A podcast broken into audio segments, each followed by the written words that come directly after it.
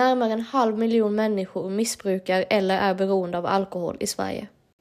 Motsvarande siffra för narkotika är 55 000 personer. Det visar en rapport från STAD, Stockholm förebygger alkohol och drogproblem. Totalt i den vuxna befolkningen är 4,2 procent alkoholberoende. Räknar man dessutom med de som uppfyller kriterierna för alkoholmissbruk blir totalsiffran 5,9 procent. Beroende skapas av många saker och är svårt att ta sig ur. Det skapar stort lidande för den drabbade, men även för nära och kära. Skam och tystnad är beroendets bästa vän. Att prata om det kan därför vara första steget till ett friskare liv. Under tonårsperioden är individer mer benägna att vara äventyrslystna och testa gränser, vilket också innebär att det är den perioden de flesta testar narkotika för första gången. Folkhälsomyndigheten hävdar att det som ger en ökad risk att ungdomar börjar med droger är bland annat psykiska problem, brister i föräldrastöd, dålig anpassning i skolan, låga och ofullständiga betyg i nionde klass, att man börjar röka i tidig ålder och att sociala normer i kompisrelationerna. De ungdomar som börjar nyttja narkotika i tidig ålder riskerar att inte kunna slutföra sin utbildning och senare få arbete, vilket leder till flera riskfaktorer som till exempel en social utsatthet, psykisk ohälsa, kriminalitet och missbruksproblem. Alkoholkonsumtionen bland skolungdomar i Sverige har sjunkit under hela 2000-talet. Ungas drickande är på historiskt låga nivåer. Trenden att unga dricker mindre finns inte bara i Sverige utan också i flera andra länder. Narkotikabruket har legat på ungefär samma nivåer de senaste 20 åren och trenden fortsätter neråt 2021. Även rökning och snus, användning av tobak, har minskat. Men vad är då ett missbruk? Med missbruk menas att använda substanser som till exempel alkohol och narkotika på ett sätt som skadar hälsan och relationer. När missbruk får pågå en längre tid finns risken till ett beroende. Beroende av alkohol och narkotika är en folksjukdom. Att ha en beroendesjukdom betyder att det är mycket svårt att sluta eller minska på missbruket. Kroppen har vant sig vid att vara påverkad och kan behöva större och större doser för att uppnå önskad effekt. När substanserna inte tas leder det till abstinensbesvär.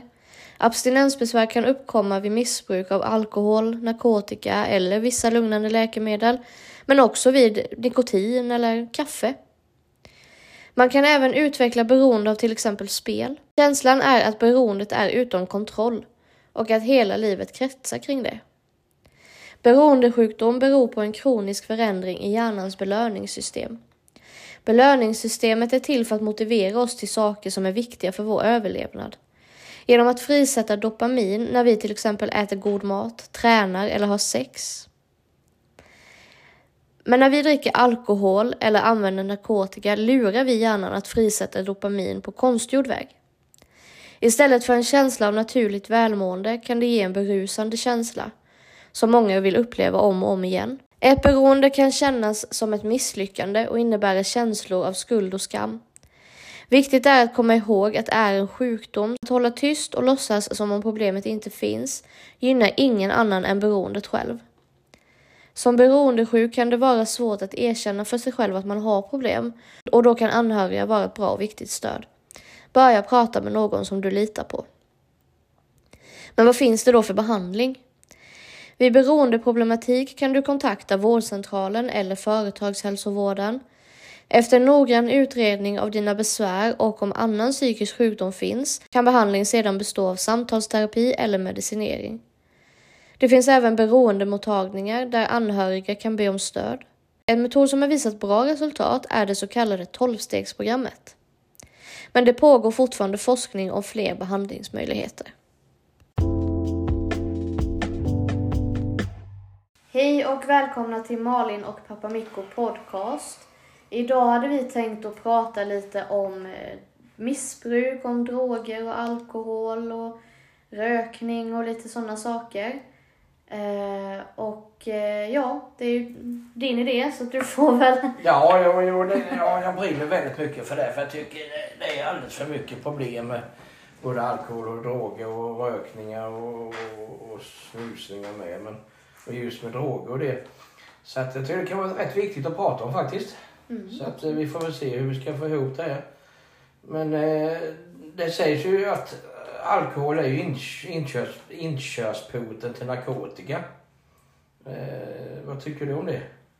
Att börjar man dricka kanske först så, så tycker man kanske att eh, vad fan, det, det är ju inte så lite roligt kanske. Sen, i och för sig, sen kommer man i olika gäng och så här, va, då kommer ju narkotika. Jag tror det att börjar man dricka så tror jag att det leder till starkare grejer. Ja, det kan, kan det behöver inte göra det. Men det kan ju göra det. Mm. Eh, och jag tänker också att eh, många gånger om man, alltså om man är berusad så gör man ju många gånger dåliga val. Mm.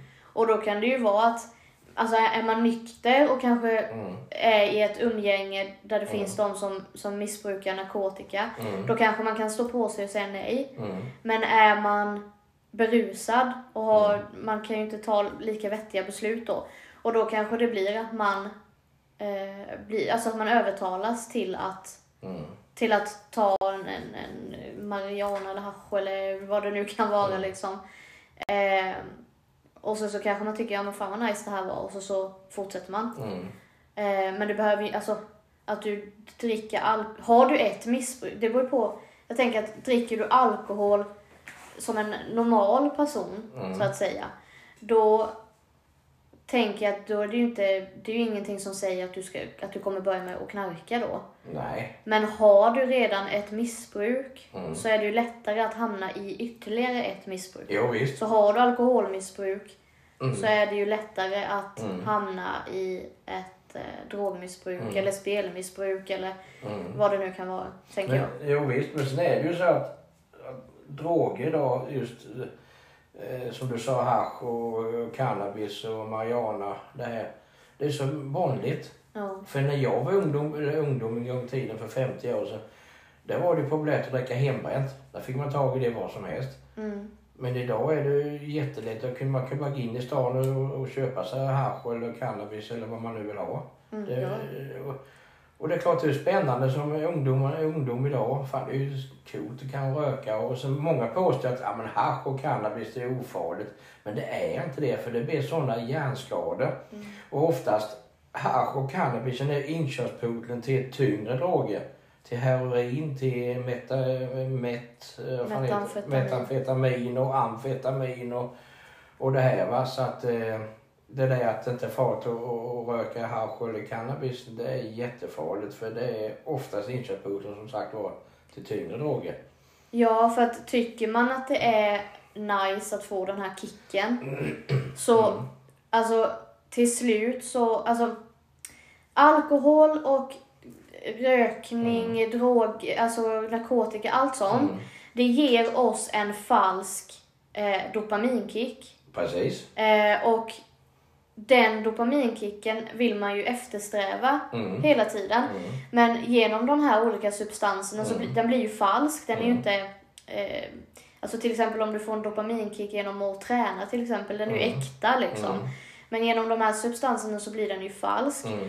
Och den kan bli jättehög. Mm. Eh, alltså orimligt hög. Mm. Och, om när, och då liksom hjärnan eller kroppen vänjer sig vid de här substanserna. Då blir ju inte nästa gång du röker mm, hasch eller om du tar eh, kokain. Så nästa gång du gör det så kanske du inte får lika hög eh, eh, dopaminkick. För att kroppen har vant sig vid det. Mm. För att du har gjort det x antal gånger. Och då vill du ha någon kraftigare, något kraftigare för att du ska få de här höga Mm. dopaminkickarna. Ja.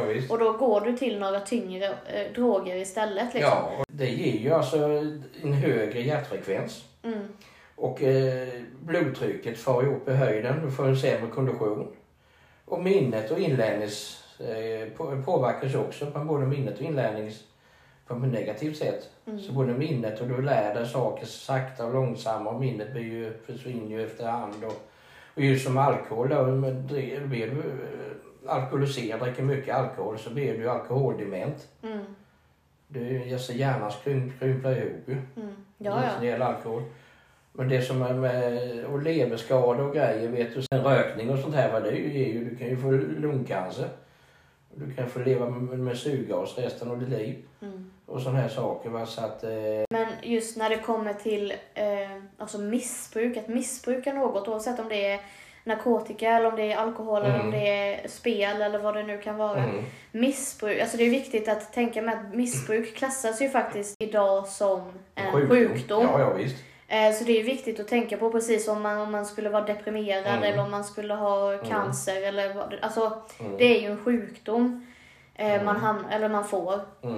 Mm, Eh, Och det är ju väldigt svårt att ta sig ur ett missbruk. mm. För att man har oftast väldigt svårt att se själv att man har problem. Ja, Och många gånger kan det vara, alltså om man får höra de Mm. andra, av, av de i närheten, mm, så kan det ju vara att man liksom, ja ja men jag, men jag vet det, jag vet att jag behöver söka hjälp. Mm. Eller jag, alltså så här, man säger det men, men det händer liksom ingenting. nej. För att man själv, man måste själv förstå att jag behöver hjälp. Ja, Liksom. och vet att du, har, att, du, att du har ett missbruk, vad det nu än gäller. Varför menar, kan du inte erkänna att du är missbrukare så kan du aldrig få någon hjälp.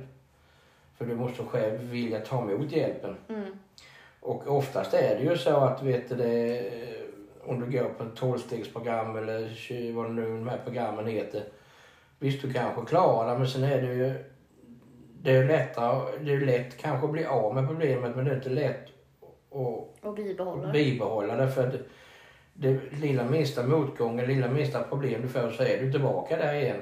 Mm. Eller om du, eller om du umgås på samma... Så man måste ju bryta med alla sina gamla kompisar, alla det här kompisgänget, alla det här. Man måste bryta allt sånt. Börja ett helt nytt liv med nya vänner och allting för att kunna gå vidare och leva som, nu, som en nykter missbrukare om man så säger. Ja, för att till exempel, säg om du, är, alltså om du missbrukar alkohol och Mm, du har kanske gått någon behandling eller, eller på egen hand kunnat sluta. mm, Så oftast, jag ska inte säga alltid, men 99% av gångerna mm. så funkar det inte att du tar en öl till maten. Nej, nej, eller ett glas nej, vin. Eller att du dricker bara på helgen. Mm, För att du, oftast så faller man tillbaka Mm. i samma spår igen. ja, ja. Man måste liksom hålla sig borta Mm. från det. Och det är ju likadant om man tänker, för det finns ju olika typer av missbruk. Det finns ju matmissbruk också. Ja, ja, ja. Eh, de som äter alldeles för mycket. Och Mm. där är det ju mycket svårare, för Mm. mat måste du ha. Ja, ja visst. Alkohol och, och tobak och, och, och narkotika och sånt, det kan Mm. du hålla dig Ja, ifrån. Mm, Men mat måste du äta. mm. Så där är det ju, så att ja. Men sen är det ju att, som just du sa, narkotika. Alltså, all narkotika är olagligt Mm. i Sverige. Precis all sånt där. Och jag Ja, menar, inte ja, det är väl om det är medicinskt. ja, det, är ska, det är ju väldigt skadligt alltså. För jag menar, det leder ju till brottslighet. Mm. Det leder ju till eh, både till mord och, och misshandel och rån och inbrott och allting för du ska ha dem på de här pengarna. Och de som håller på med detta och säljer några narkotika, det är, ju, alltså det är ju enorm brottslighet där för det är mycket pengar i det. Väldigt mycket pengar. Mm. Så att... Och sen, alltså, så finns det läkemedel som är narkotikaklassat. Du har ju tunga värktabletter som innehåller morfin exempelvis. Mm. Eh, antidepressiv medicin, Ja. sömntabletter. Mm. Är det ju tyvärr många som, Mm. som eh, Ja, visst. eh, alltså tar för många. Så att, Mm. Och just det där med, med medicinska, medicinsk narkotika, tabletter och sånt där, det är ju också jättefarligt att äta och knapa för mycket. För jag menar, jag har, eh, vet en, en, en som jag känner, hans, hans fru tog ju en överdos av morfin och dog på toaletten så barnen såg henne dö där. Mm. Och hon fick ju det först utskrivet av läkaren då för hon hade ont någonstans, jag tror det var axlarna vad det var. Och sen så fick hon gå på avvänjning för att vänjas av i det här. i livet. Man får ju ta lite mindre för varje gång sen för vänjas av. Man kan inte bara sluta helt för det, kroppen måste ju vänja sig. Och sen var hon ju avvänd och var fri, fri från det här. Och sen fick hon problem igen så gick hon till en annan vårdcentral och det stod i hennes journal att hon inte fick, hon fick inte skriva ut morfin till henne för när hon hade problem med det innan då. Mm. Men den här vårdcentralen, läkaren på den här vårdcentralen hade väl nonchalerat det och skrivit ut en ny omgång.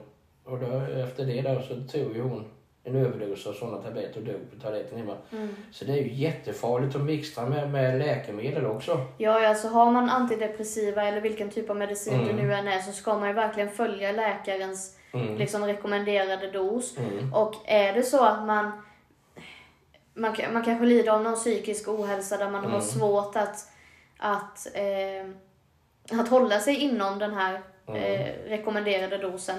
Eh, eller att man eh, har ett, kanske har haft ett tidigare missbruk eller har ett missbruk. Mm. Eh, då finns det ju, för jag vet när jag eh, gick eh, på psykiatrin eh, så gick jag i, jag hade gruppterapi och då var det tre stycken tjejer där. De fick ju inte ha sin medicin hemma hos sig. Nej. Eh, för att de kunde inte, de kunde inte hålla det inom en, den liksom rekommenderade dosen som läkaren hade skrivit ut. Mm. Så att de fick ju, eh, jag tror det var en varannan dag eller någonting sånt. Mm. Så fick de åka in till sjukhuset Mm. och hämta Mm. eh, den dosen de skulle ha då för två dagar. Mm. Eh, för att de fick inte ha det hemma för att de tog för, my- för mycket. Ja, visst. Men det är samma inom mitt yrke har inom vården där när vi skulle ge vissa patienter tung medicin. De var alltid inlåsta och vi fick ju då ge dem en viss mängd av oss. Så fick vi räkna tabletterna och koll på det så att det stämde så att ingen gick och skäl. För det har ju hänt på jobbet med att de tar tabletter från vissa patienter till sig själva också Mm. och knaprar och sådär. va. Så att eh, det är nästan farligare egentligen läkemedelstabletterna. Mm. Ja, det är ju lättare att få tag på. Ja visst, Eller- lätt som helst och lätt Det- utskrivet med. Det är ju, men eh, det är ju alltså, tyvärr så är det ju väldigt Mm. eh, lätt att få tag på. Och eh, inte, alltså inte bara, inte bara alltså narkotika tänker jag, Mm. utan alkohol också. Det är Mm. många som, som säljer till minderåriga. Ja, ja visst. Eh, och sådär. Och Mm. likadant med cigaretter. Ja, Det alltså, jag, jag, jag röker inte nu, men jag har rökt och jag började röka när jag var 12 år gammal. Mm. Och jag fick ju inte köpa cigaretter då. Men jag umgicks med de som var lite äldre kanske. Eller bad någon på Mm. gatan köpa ut åt mig. Mm. Och det, alltså det, de gjorde det nu. Jag vet inte hur det är nu. Men Nej. då var det liksom så. Alltså det var Mm. jättelätt att få tag Ja, ja på. visst. Ehm, och cigaretter är ju inte heller, och snus och sådär, det är ju inte Mm. heller hälsosamt liksom. Nej. Eh, nej, nej. Det förstör ju också, kan ju också förstöra i, i längden. Och Mm. man kan ju få massa följdsjukdomar Mm. eh, av, av eh, tobak. Ja, visst. Eh, Och jag menar som i mitt yrke, jag har ju sett de här som har haft problem med alkohol och droger. Så jag har jobbat med sådana här fall eh, som har fått blivit eh, hjärnan förstörd blivit en sån där alkoholdement eller, eller blivit förstörd av narkotikan. De, kroppen lyder inte, de har, kroppsdelar lyder ju inte och hjärnan funkar ju inte och minnet är borta de vet inte vem de är. Och de både gör ner sig och allting och sådär. Så att jag menar, ungdomar skulle tänka på det att de kanske tycker det är tufft nu men om tio år så kanske de är förstörda både kroppsligt och mentalt och fysiskt och psykiskt. Och det är Vi- för sent att ångra sig. Mm. Vi jobbar faktiskt, eller håller på med ett grupparbete i skolan nu. Där vi faktiskt skriver om detta. Eh, och att det bör undervisas mer om detta Mm. i skolan. Mm. Eh, för att vi diskuterade att när vi gick på högstadiet till exempel. Då satt det liksom affischer uppe om att det var farligt Mm. eh, att röka och det var farligt att dricka Mm. och, och ta narkotika och så här.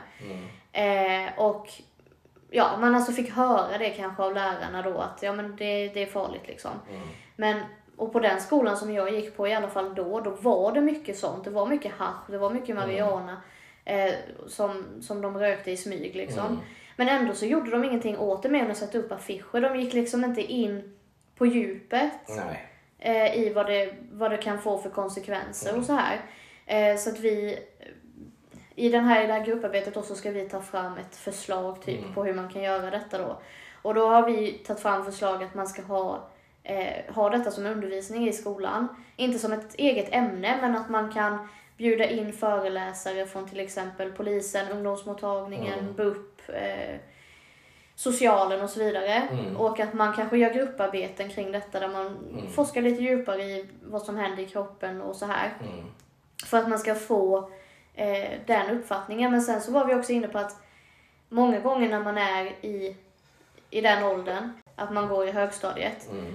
Eh, så alltså man har ju själv varit där. Det kanske inte är så himla intressant att ta in den informationen, man kanske inte bryr sig så mycket. Och sen så är det ju viktigt också att tänka att många gånger kan, det kan det väl vara bakom rökning och sånt också.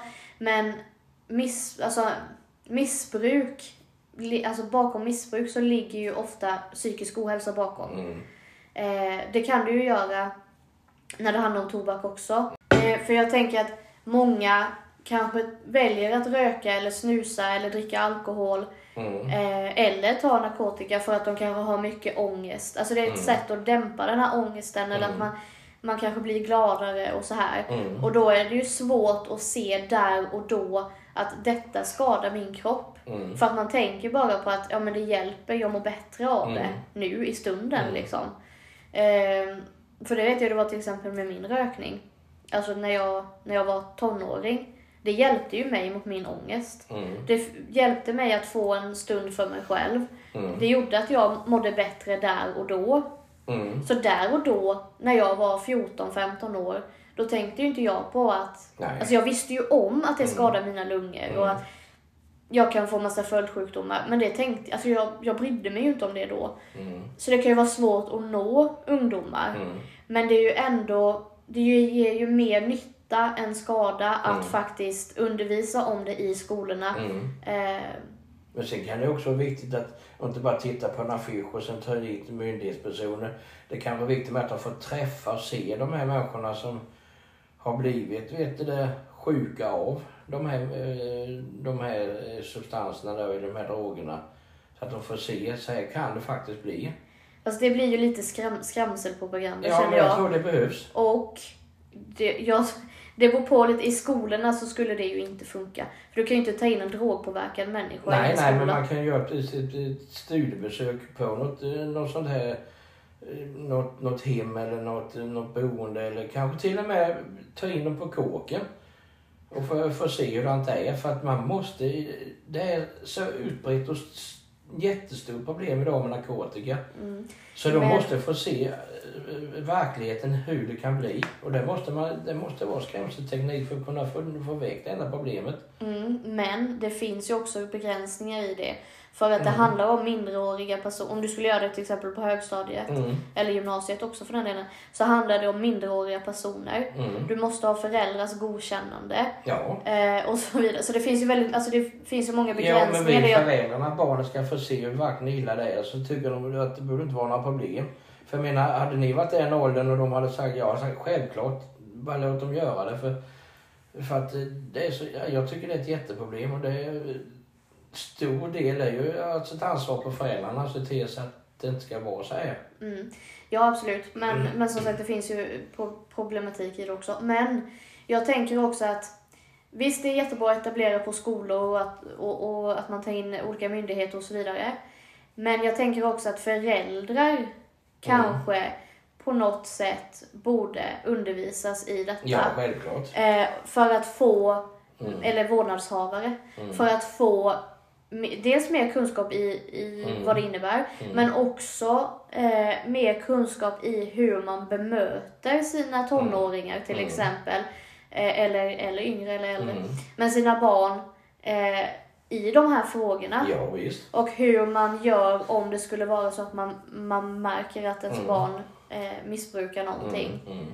Ehm, Visst, men, eh, absolut. Så att, eh, jag, tror, jag tror mer på skrämselteknik faktiskt. ja, det gör ju inte jag, men ja. Ja, jag tror mer på det. Men skit, men det, vi får, jag tror så och du tror Man, så. man får tro det man vill. Ja, man kan ha blandning av det bägge två. Ja. Men så finns det också den, de här nya, nya eh, drogerna som eh, nätdrogerna. Det, för, det förkortas NPS. Och det står ju för psykoaktiva substanser. Mm. Det kan ju vara svampar.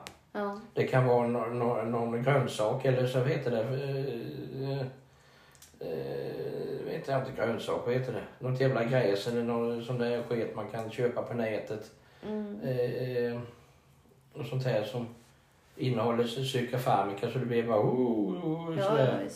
Så det, det, och det är också väldigt, finns ju på nätet att köpa på olika sidor. Som Ja. jag inte vill tipsa om överhuvudtaget. Är, men som är också farligt.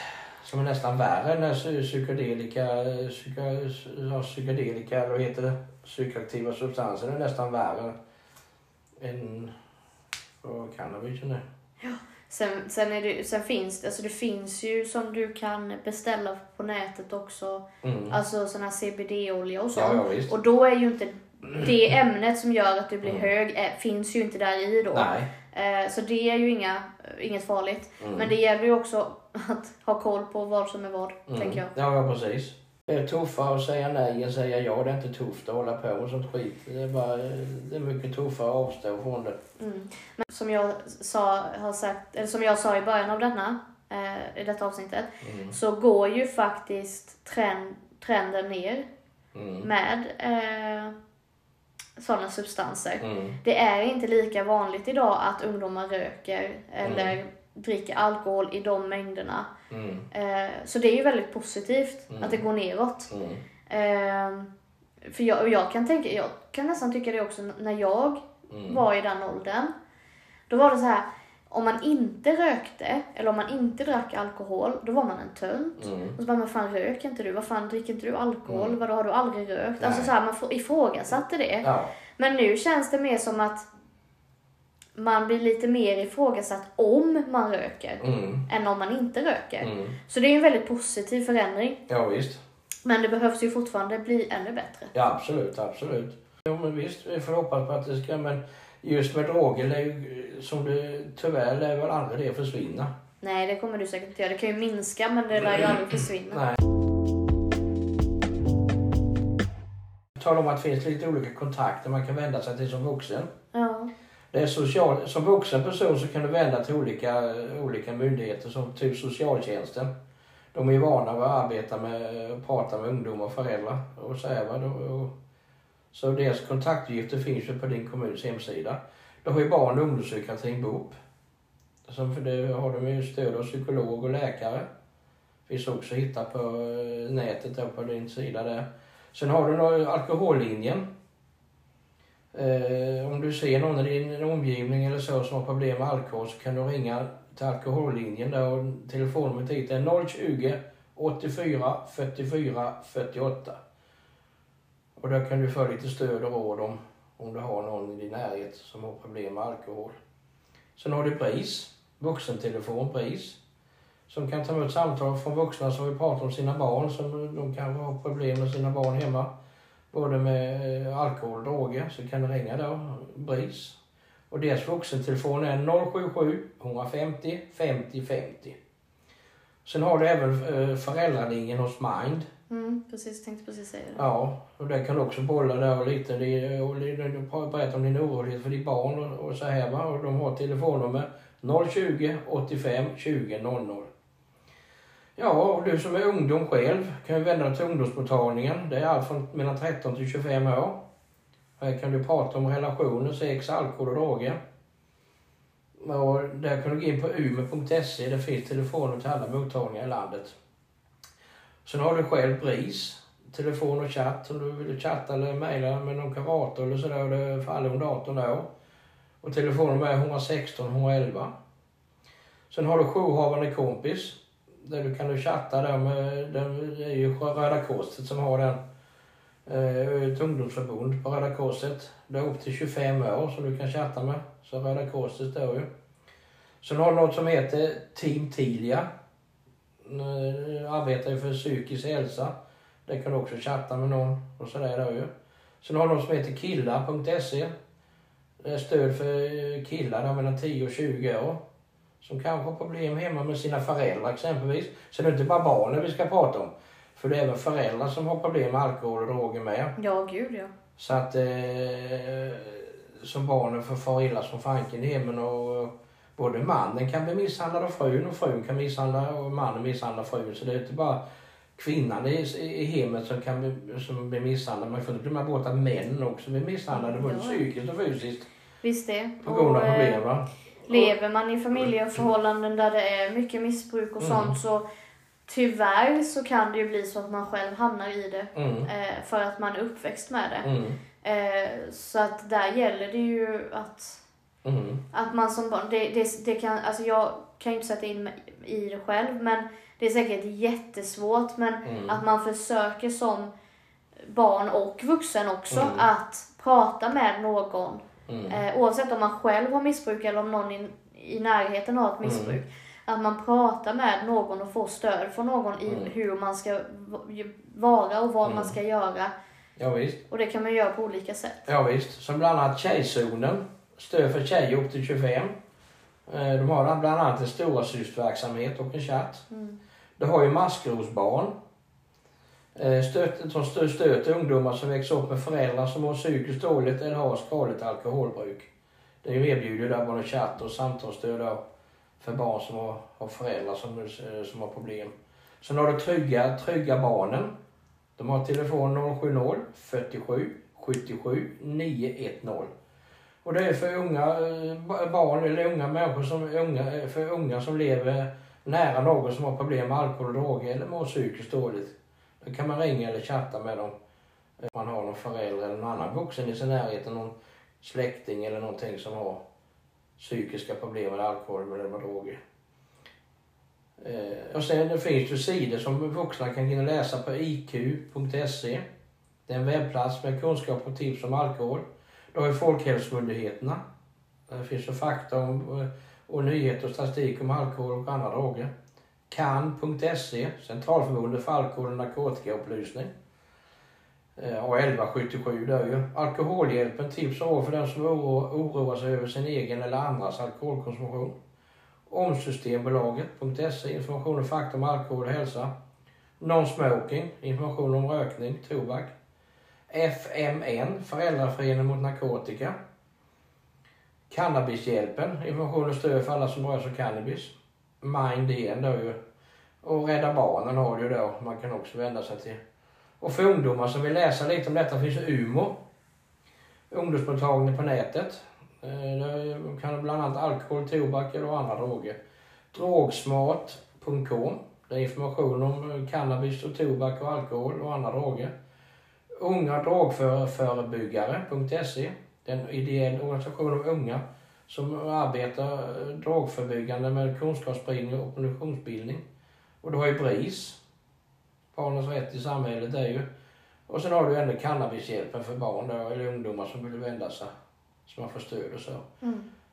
Och sen finns det ju olika, du har ju sagt några där, med Mm. typ mind och sånt. Mm. Som också, det behöver ju inte bara handla om, om, om, eh, om eh, liksom droger eller alkohol Mm. eller tobak eller så. Utan det kan ju vara att man kanske man känner att man mår psykiskt dåligt och Mm. behöver prata med någon för att man mår psykiskt dåligt. Mm. Så att istället för att det då eventuellt kanske utvecklas till ett beroende av någonting, Mm. eh, oavsett vad det beroendet är, Mm. så kanske man liksom kan förebygga det Mm. genom att öppna upp sig om sin psykiska Ja, ohälsa eller sitt mående innan det går så långt. Ja. Och då finns det ju, det finns ju Alltså du kan ju vända dig till Mm. vårdcentralen, Mm. eh, elevhälsan om, det, om du går i skolan eller Mm. eh, det finns väl någon för, företagshälsa på ditt jobb om du, om du Mm. jobbar.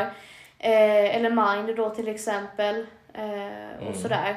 Eh, att man liksom Känner man att man mår dåligt och behöver prata med någon, att man gör det då. Mm. Så det inte behöver gå så långt att man kanske tar till Mm. olika sätt att hantera det på Mm. som inte är så bra liksom. Ja, precis. Och sen tycker jag det är viktigt eh, som förälder med att eh, när man säger nej, att man förklarar varför man säger nej. Mm. Och inte bara sätta nej, nej, fy, fy, ajabaja. Alltså det hjälper ju inte för det blir ju ändå den här ungdomen eller barnet nyfiken. Varför säger föräldrarna nej? Förklara då varför du säger nej. Mm. Och det här att det, det kan vara skadligt, det kan bli si, det kan bli så. Det kan vara sådana problem, det kan komma sånt sällskap. bla, bla. Förklara istället bara för, bara, bara för att säga, säga nej. Förklara varför. Det är ju väldigt viktigt för barn och ungdom att ungdomarna får veta vad det är. Och det är också viktigt att, som sagt, att föräldrarna tar tag i det. Kolla upp lite olika sidor och läsa och få kunskap om alkohol, droger och tobak. Mm. Så att de vet hur de ska förklara på ett bra sätt. Ja, och, och känner man eller märker man av att någon i ens närhet mår dåligt eller kanske har något typ av missbruk eller beroende, Mm. att man... Jag tänker att man måste tänka att du kan inte fixa den personen, Nej. men du kan finnas vid sidan om när Mm. den personen fixar sig själv. Ja, precis. Så tänker jag. Precis. Att man finns där och är med och stöttar, Mm. men också att man liksom Mm. se till sig själv och sina egna behov och vad man Mm. själv behöver och förstå att jag kan inte fixa den här personen. Eh, och jag kan inte göra allting, men jag Mm. kan göra något. precis. Så att man själv inte Mm. eh, liksom kraschar för att man försöker hjälpa någon annan. Nej, Men att man ändå finns där som stöd ja och gör sitt bästa i Mm. att hjälpa Ja, personen. precis. Men jag tänker även om man är, är vuxen liksom Mm. och kanske märker att en kollega eller en vän eller en Mm. släkting eller någonting har Mm. eh, problem. Mm. Att man eh, liksom finns där och stöttar. Mm. Eh, men att man ändå liksom måste förstå att jag kan inte göra allting. Eh, jag kan inte fixa den här personen men jag kan stötta liksom. Ja, precis. Absolut. Så att man inte själv kraschar Nej, och tar på precis. sig allting liksom. Nej, precis. Så, så är det ju. Men eh, ja, är det någonting ni undrar så får ni gärna vända, vända er till oss också. Vi kan ju också även... Vi är ju väldigt bra lyssnare. Och även kan, kan hjälpa er med tips och idéer. Om ni tycker det är jobbigt att vända er till, till någon annan så kanske ibland är det kanske lättare att vända sig till någon som inte är i närhet heller och prata om sina problem. Mm. Och jag menar, vi har ju som sagt vår tystnadsplikt så vi nämner ju ingenting för vidare så vi kan ju bara lyssna på er och, och ge er tips och råd. Ja, och sen så är det ju också viktigt att tänka att vi är ju inga experter Nej absolut Vi är ju inte liksom har alltså några drogterapeuter eller Nej, har någon utbildning i just detta eller så här. Inga experter överhuvudtaget utan detta är bara vad, vad vi vet, vad vi har erfarenhet av och Mm. våra åsikter liksom. Och lite Precis. vad vi har, ja. vi har försö- sökt upp liksom Mm. eh, på, på typ Folkhälsomyndigheten och så. Mm, Men eh, absolut så finns vi ju där om det är någon som skulle behöva prata oavsett vad det gäller. Även om det är mm. negativa eller positiva saker. Ja visst, allt möjligt. Lilla minsta problem. prata av sig liksom så. Ja, så finns vi där och då når ni oss på Malin och papamikko 1 gmail.com och jag finns även på Instagram. Det heter jag Malin Wallin med två A på Wallin. Och sen har vi ju Youtube och TikTok. Där heter vi Malin och papamikko. Men Mm. där har vi inte varit så jätteaktiva tyvärr. Nej, vi kör ju lite mer podd, poddar just nu, eller på, med vår podd om man säger så, men det kommer på de andra med efterhand. Mm. Ja, det var lite om detta ämnet. Ja, du har inget mer att tillägga? Nej, man kan ju prata timmar och sånt Jo, här ju. det kan man ju. Men... Men det är ju jobbigt med att lyssna. Vi har ju fått ta, tagit upp det viktigaste tycker jag. Ja, Lite om allt möjligt vad det finns för och, och kontakt att vända sig till och lite si och lite så. ja absolut. Eh, ja, nej men det var väl det hela. Eh, vi hoppas att ni tyckte om avsnittet. Eh, och så får ni ha det så jättebra så hörs vi i nästa avsnitt. Hej då! Ja, hej hej!